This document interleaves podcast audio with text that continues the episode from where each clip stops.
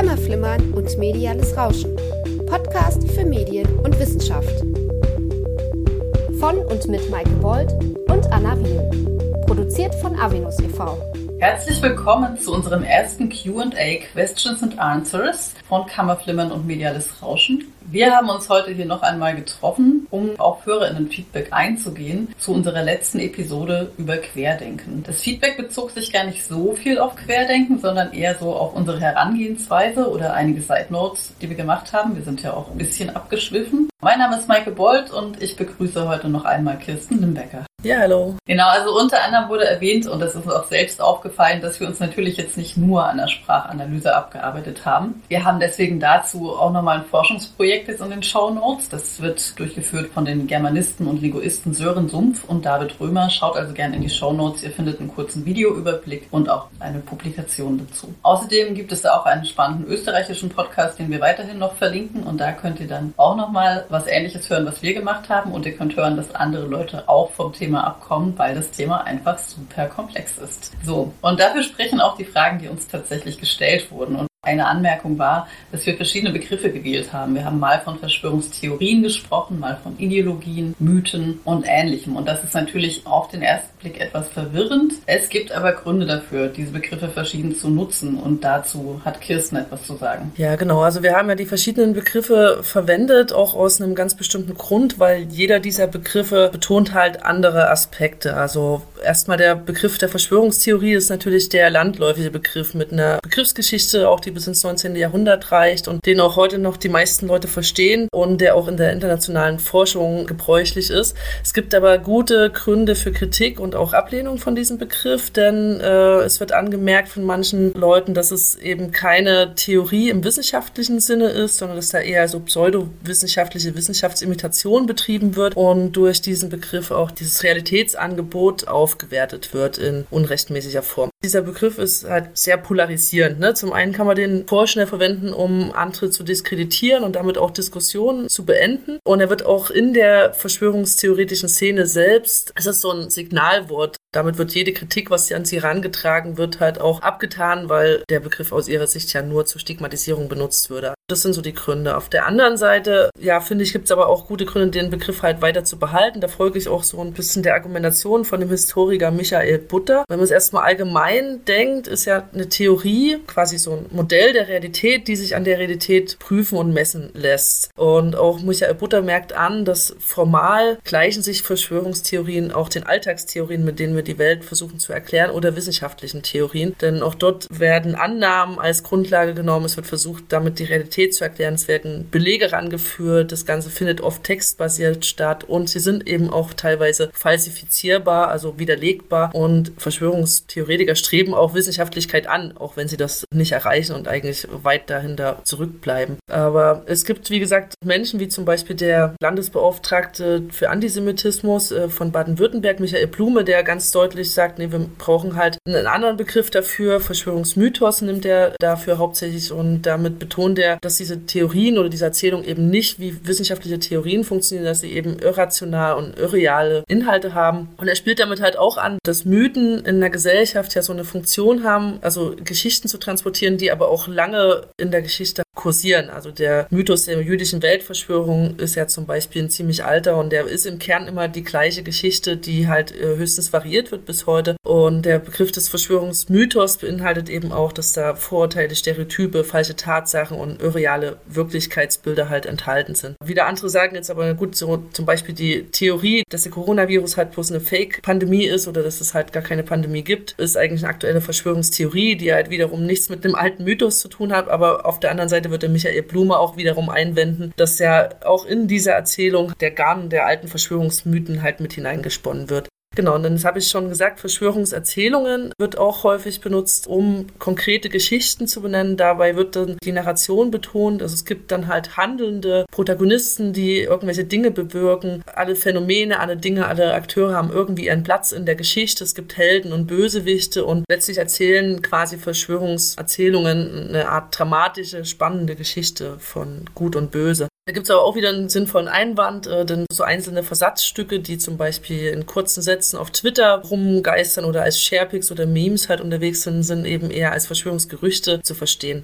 Dann gibt es ja noch den Begriff der Verschwörungsideologie und der meint eben nicht eine einzelne Theorie oder eine einzelne Erzählung oder ein konkreter Mythos. Er spielt halt auf dieses politische Glaubenssystem an und einen Deutungshorizont, durch den Menschen auf die Welt blicken und damit halt eine Wirklichkeit konstruieren und damit halt Phänomene oder Ereignisse, die sie halt wahrnehmen, einordnen und bewerten. Und es betont eben den Aspekt eines geschlossenen Weltbildes, eines geschlossenen ideologischen Weltbildes, und da sollte man aber aufpassen, nicht jeder Mensch, der jetzt mit einer bestimmten Verschwörungserzählung liebäugelt, hat schon eine feste Verschwörungsideologie in seinem Kopf gibt auch Einwände gegen diesen Begriff wiederum, dass es eben keine ideologiefreie Erkenntnis geben kann. Und in dem Sinne der Begriff halt mit Vorsicht zu genießen ist, denn es bedeutet nicht, wenn ich von verschwörungsideologischen Akteuren oder Menschen oder Webseiten spreche, dass ich rein von ideologischen Denkweisen bin, dass ich kein Ideen-System habe, durch das ich halt irgendwie auf die Welt schaue. Und auch der Missverständnis ist eben, dass man halt die Ideologie einfach wegwischen könne und dann sieht man die reine Wahrheit. Aber eine Ideologiekritik sollte eben die zugrunde liegen grundlegende Ideologie offenlegen und die Ideensysteme, mit denen halt die Welt begutachtet wird oder bewertet wird, kritisch reflektieren. Also in dem Sinne stimmt schon, dass diese Begriffe alle irgendwie so ein bisschen Verwirrung stiften können und dass insgesamt auch da Verwirrung im letzten Jahr entstanden ist. Doch auch wie insgesamt in dem ganzen Podcast ist da die Stoßrichtung klar. Also Begriffe kritisch reflektieren, gesellschaftlich klar definieren, wovon wir sprechen und bewusst gebrauchen. Genau, das würde ich auch so in etwa zusammenfassen. Es gibt nicht den einen immer korrekten passenden Begriff, ganz einfach, weil wir ja Begriffe benutzen, um einer bestimmten Fragestellung nachzugehen. Wir haben ein Erkenntnisinteresse und je nachdem, auf welchem Aspekt das liegt, benutzen wir bestimmte Begriffe. Oder je nachdem, wie wir eine bestimmte Realität am besten abbilden können. Und ich würde vielleicht noch ergänzen, dass nicht alle Strukturen, die unsere Wahrnehmung prägen und sozusagen einen bestimmten Bias erzeugen, zwangsläufig eine Ideologie sind. Das führt aber an der Stelle auch ein bisschen zu weit.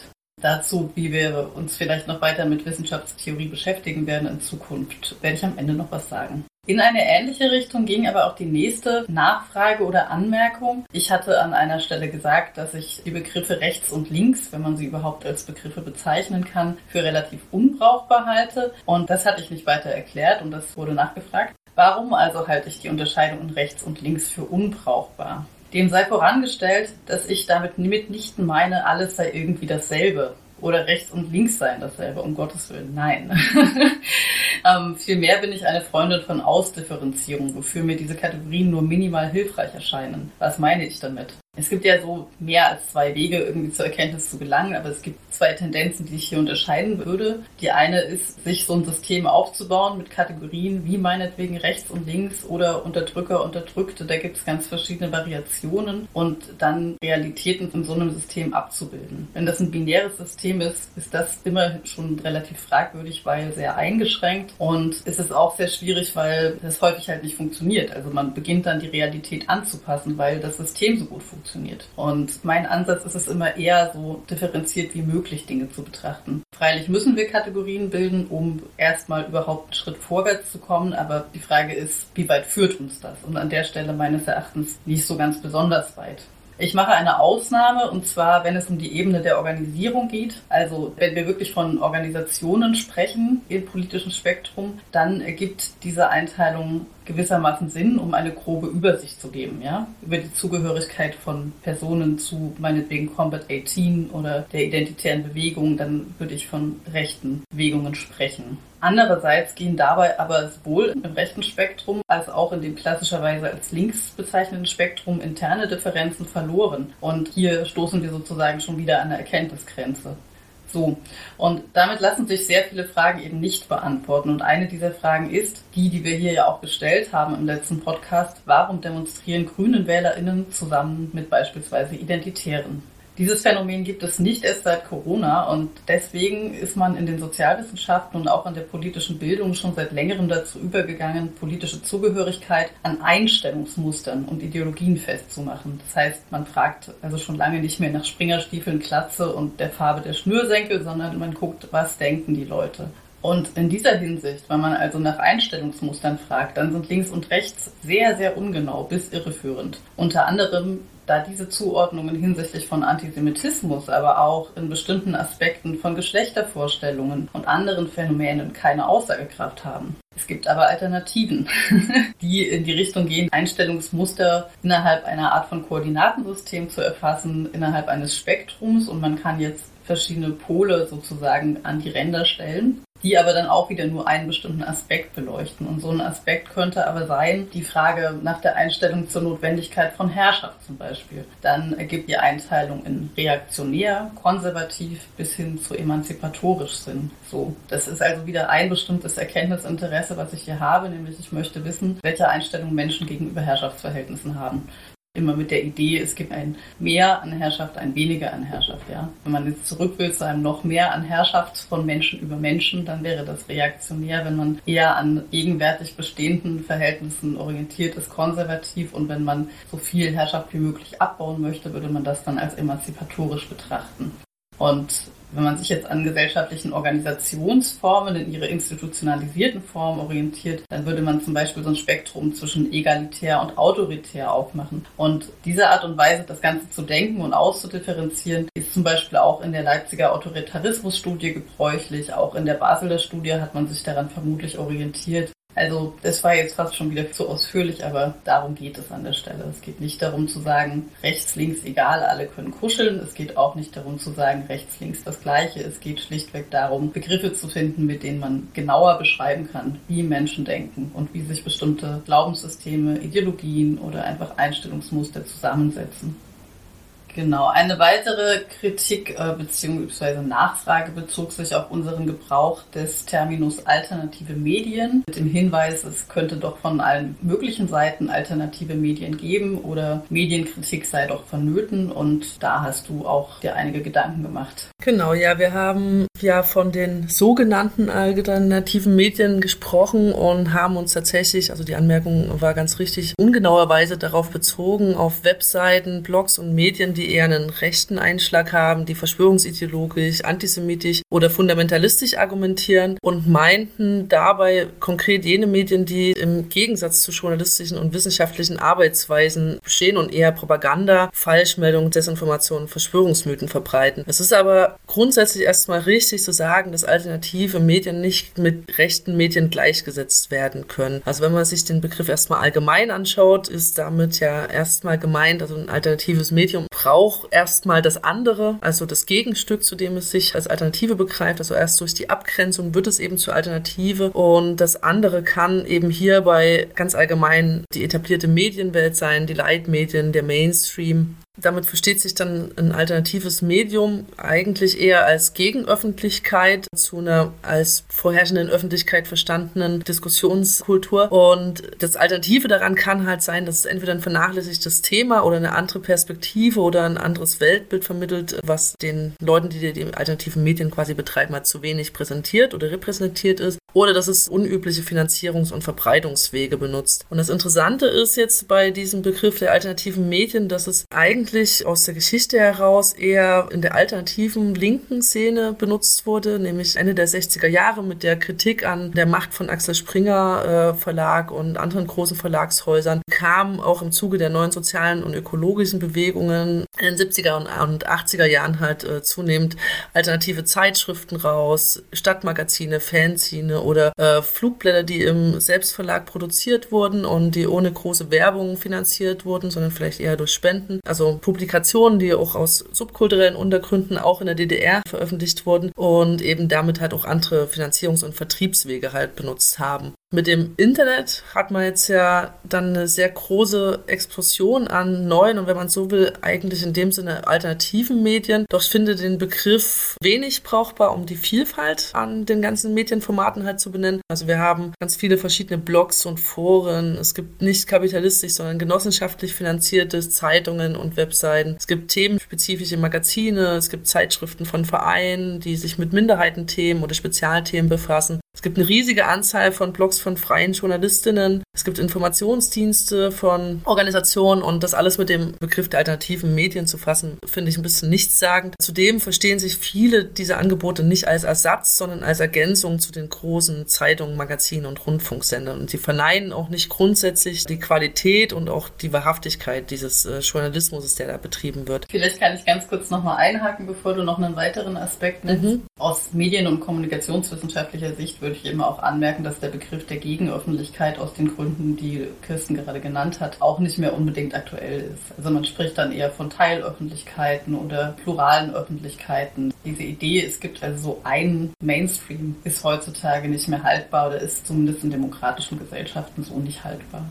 Das Spannende ist jetzt eben, dass dieser Begriff der alternativen Medien zur Selbstbeschreibung äh, vor allem von rechten Blogs, Medienaktivistinnen und verschwörungsideologischen Seiten benutzt wird. Natürlich auch nicht nur, aber das ist schon überwiegend. Ich beobachte, dass eher so linke Webseiten und Foren, Blogs äh, sich eher nicht unbedingt als alternatives Medium beschreiben, sondern eher vielleicht als linkes Medium oder so. Ja, beziehungsweise dann auch sehr genau sagen, äh, was es ist. Ne? Also mhm feministisches Medienkollektiv, whatever. Aber man hat es nicht im Sinne von, wir sind ein alternatives Medium zum Mainstream, sondern eher, wir haben einen bestimmten Fokus auf. Ne? Ja, genau. Und äh, die Seiten, die wir damit eben auch gemeint haben, ne, äh, die sich damit auch selber bezeichnen, die konstituieren quasi ihr ganzes Selbstverständnis in der Abgrenzung zu einer als irgendwie System- oder Lügenpresse verstandenen Welt der etablierten Medien. Und da gibt es eine Medienkritik, die aber so pauschalisiert abläuft. Also Medienkritik ist zweifelsohne was ganz Sinnvolles, aber dort ist eben eine pauschale Medienkritik und es werden eben alle Verlage, Rundfunksender und etablierten Medien, denen wird ihre Freiheit abgesprochen gesprochen, wird gesagt, die sind unfrei oder gleichgeschaltet, das ist eine Propagandamaschine oder es wird eben insgesamt eine Verschwörung zwischen Politik, Eliten und Medien halt gewittert, die nur dem Zweck dient, die Menschen zu manipulieren und die Wahrheit zu unterdrücken. Und diese Deutung dient auch gleichzeitig mit dazu, dass ihre eigenen Angebote als Wahrheit verkauft werden können. Ne? Wir hatten das in dem Podcast halt schon ja, angesprochen. Glaubwürdigkeit durch Kritik. Genau, Glaubwürdigkeit durch pauschale Kritik an dem Punkt. Ja. Das Spannende ist, dass aber dabei ähm, eigentlich die äh, journalistischen Standards äh, halt selbst nicht eingehalten werden. Also und ja, es wird eben eher halt ein Cherrypicking betrieben, eine propagandistische Verbreitung von Inhalten, Desinformation, mit reiserischen Überschriften, Klickzahlen erhöht. Das hat auch oft was mit dem Geschäftsmodell zu tun. Und äh, in dem Sinne haben wir eben von diesen sogenannten alternativen Medien gesprochen, die eben nicht faire journalistische oder wissenschaftliche Wahrheitssuche betreiben, sondern die eher halt alternative Angebote der Realität verbreiten, die sich aber eben nicht mit ja, journalistischen oder wissenschaftlichen Erkenntniswegen halt vereinen lassen. Genau. Und zu dem ganzen Thema, wie kann man Medien denn kritisieren, wie sollte man Medien kritisieren, lässt sich generell über Medien empfehlen. Die betreiben eine sehr fundierte und informierte, keine pauschale Medienkritik. Äh, natürlich kann man sagen, ja, das sagen doch aber alle das Gleiche im öffentlich-rechtlichen. Also kann man nicht sagen, würde ich nicht sagen. Aber man kann sich mal damit beschäftigen, wie Nachrichten entstehen. Also an welchen Diskursen sich dann die Auswahl von Gästen in Talkshows orientiert und so weiter. Da gibt es natürlich Faktoren und die kann man untersuchen und das macht die Kommunikationswissenschaft im Wesentlichen. Und es ist äh, kein Hexenwerk. So, es unterliegt bestimmten Gesetzmäßigkeiten der Branche, der Gesellschaft, in der man lebt äh, und viel mehr. Aber es ist auf jeden Fall keine Verschwörung und in sich geschlossenes System. Ja, ich habe noch eine Empfehlung. Auch so gibt es das Netzwerk Kritische Kommunikationswissenschaft, die sich zusammengetan haben, um propagandistische oder ideologische Inhalte, die halt auch in den etablierten Medien halt äh, gerade bei Kriegsthemen halt mit Einzug finden, in den Blick nehmen, aber die das eben auch wissenschaftlich und nicht pauschalisierend betreiben. Genau, das ist ja klar. Im Sinne einer kritischen Diskursanalyse kann man natürlich sämtliche medialen Inhalte auch auf ihre ideologischen Anknüpfungspunkte prüfen oder auf die Denkmuster, die dahinter stehen. Also so, so funktioniert ja Diskursanalyse. Aber auch da guckt man sich eben sehr konkrete Sachen an und muss wissenschaftlichen Methoden folgen, um zu Erkenntnissen zu kommen und muss sich wirklich die Quellen bis ins Kleinste angucken. Das ist viel Arbeit, das kostet Zeit und Geld und das macht man nicht eben mal so am Abend in einem YouTube-Video. Also das haben wir ja auch in unserem Podcast gar nicht in dem Umfang durchführen können. Also so viel vielleicht zu den einigen Anmerkungen, die es gab. Es gab natürlich auch Fragestellungen zu der Meinung der Wissenschaft oder einzelner WissenschaftlerInnen zur Pandemie, zu den Maßnahmen etc. Darum ging es in dem Podcast nicht. Das können wir auch an der Stelle nicht beantworten. Es gibt aber sehr sinnvolle Überlegungen dazu, ähm, also wenn es um die Frage von Mehrheiten oder also vermeintlichen Mehrheiten und Minderheitenmeinungen in der Wissenschaft geht. Ähm, da hat Wild Mikes Ferngespräch, die haben da eine sehr schöne Sendung gemacht, die ich verlinken werde. Und hier bei Kammerflimmen und Mediales Rauschen sind wir gerade dabei, ein Format zu erarbeiten, in dem Wissenschaftstheorie und auch medienwissenschaftliche Theorie in Kurzform mal präsentiert werden soll. Und das erste Thema ist Evidenz. Der Begriff fällt gerade sehr oft was ist eigentlich Evidenz? Kann man angesichts der Konstruiertheit der Welt auf kognitive und vielerlei Ebene überhaupt von Evidenz sprechen. Mit solchen Sachen werden wir uns in der Zukunft beschäftigen. Kürzer, als es beim letzten Mal der Fall war. Und genau, ihr dürft euch darauf freuen und könnt auch gerne Fragen und Anregungen in unsere Kommentarspalten schreiben. Das war es dann heute mit unserem kurzen QA. Wir melden uns dann wieder mit einer regulären Folge zu Trump und Hollywood-Kino, die bereits angekündigt war und sich ein kleines bisschen verschiebt.